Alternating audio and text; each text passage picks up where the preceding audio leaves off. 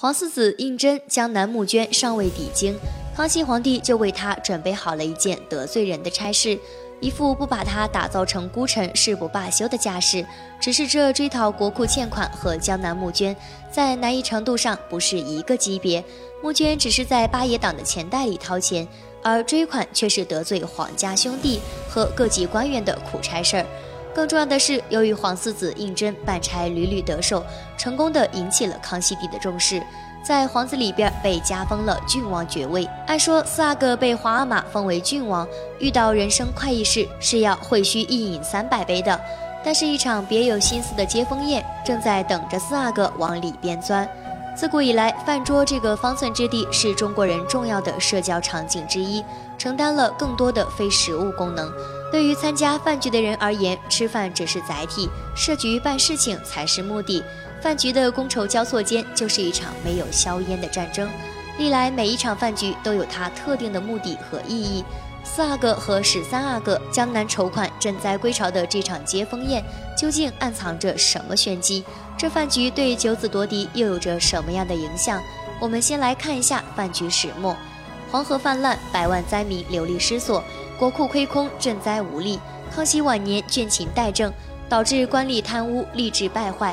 康熙心知肚明，国家的钱都被大小官员借走，据为己有，弄得一次水灾，国家都捉襟见肘，无力赈灾修河。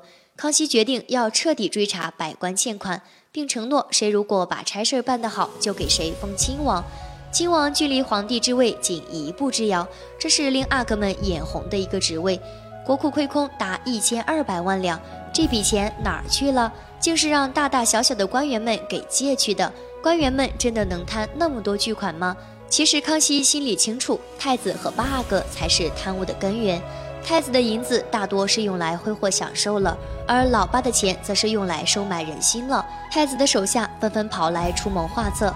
他们均表示太子欠钱太多，他们实在无力替太子偿还，把家产卖了也不够帮太子垫上。紧跟着又给太子分析，八爷党一直蠢蠢欲动，如果让八爷党的人接了差事儿，揪住太子的辫子不放，这场面上可就不好看了。太子必须得用自己人，只不过这个事儿得罪人不好干。太子想了想，让四阿哥去最合适。毕竟是自己的人，好说话。而八爷党那边本来老九老实想着让八哥负责追讨欠款，用来晋封亲王，但八哥却不急不躁地表着话。他心里明白，因为他的党羽牵扯的太多了，收钱办事儿这是古今不变的道理。你问人家把钱要回来，谁还帮你办事儿？康熙这个亲王位子就是个大大的火坑。他思来想去，也决定让四阿哥去接讨债的差事儿，让四阿哥去趟这道浑水。经过一番分析定夺，尽管有亲王的诱惑，这差事儿也不能接。于是大殿之上，老八给康熙爷递上辞呈，说户部欠钱都是因为自己没有管理好。接着让四阿哥去讨债，顺便把户部也管上。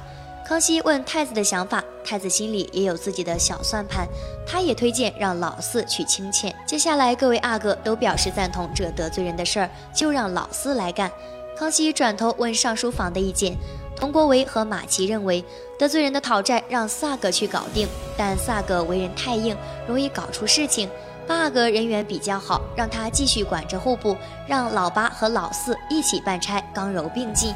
张廷玉则说。关键是能够追回欠款，如果顾虑太多，反而误事。显然是说让老四去干，没必要让老八掺和，所以等于他是支持让萨哥去讨债的。总体来说是全票通过了。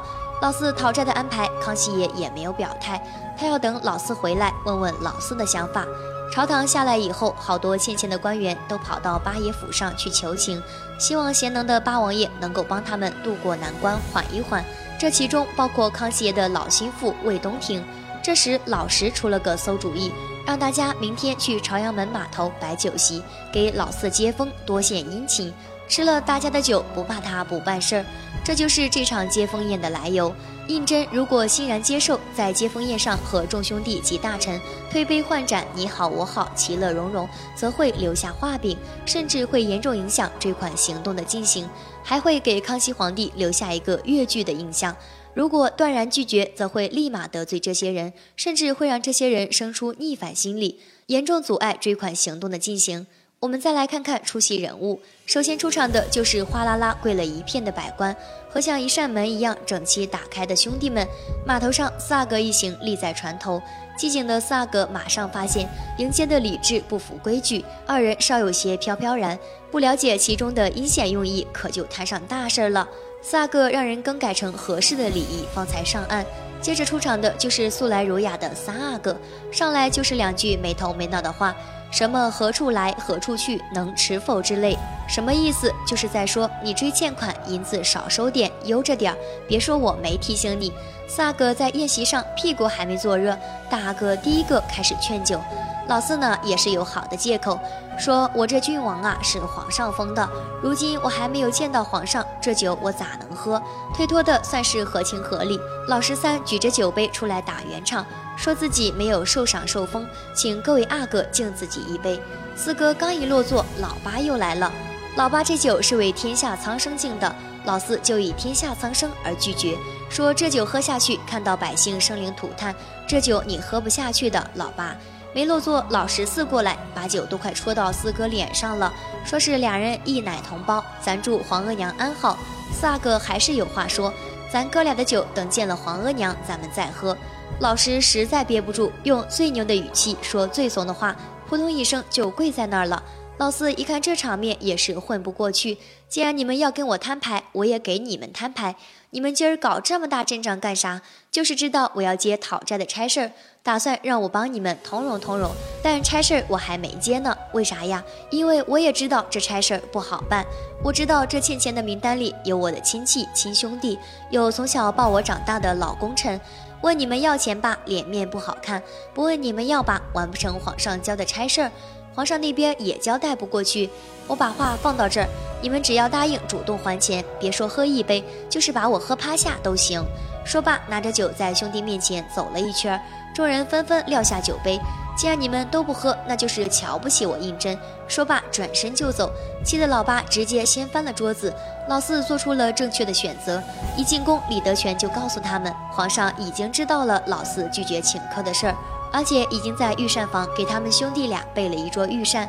果然，康熙对于老四的处置方法非常的满意。康熙就是要看看老四和老十三是不是能把得住。毕竟不贪钱的管理层领导才敢放心大胆的使用。四阿哥通过了康熙的考验，守住了自己的底线。最重要的是，通过赈灾和清欠，康熙愿意让皇四子胤禛参与到这场皇位的角逐中来了。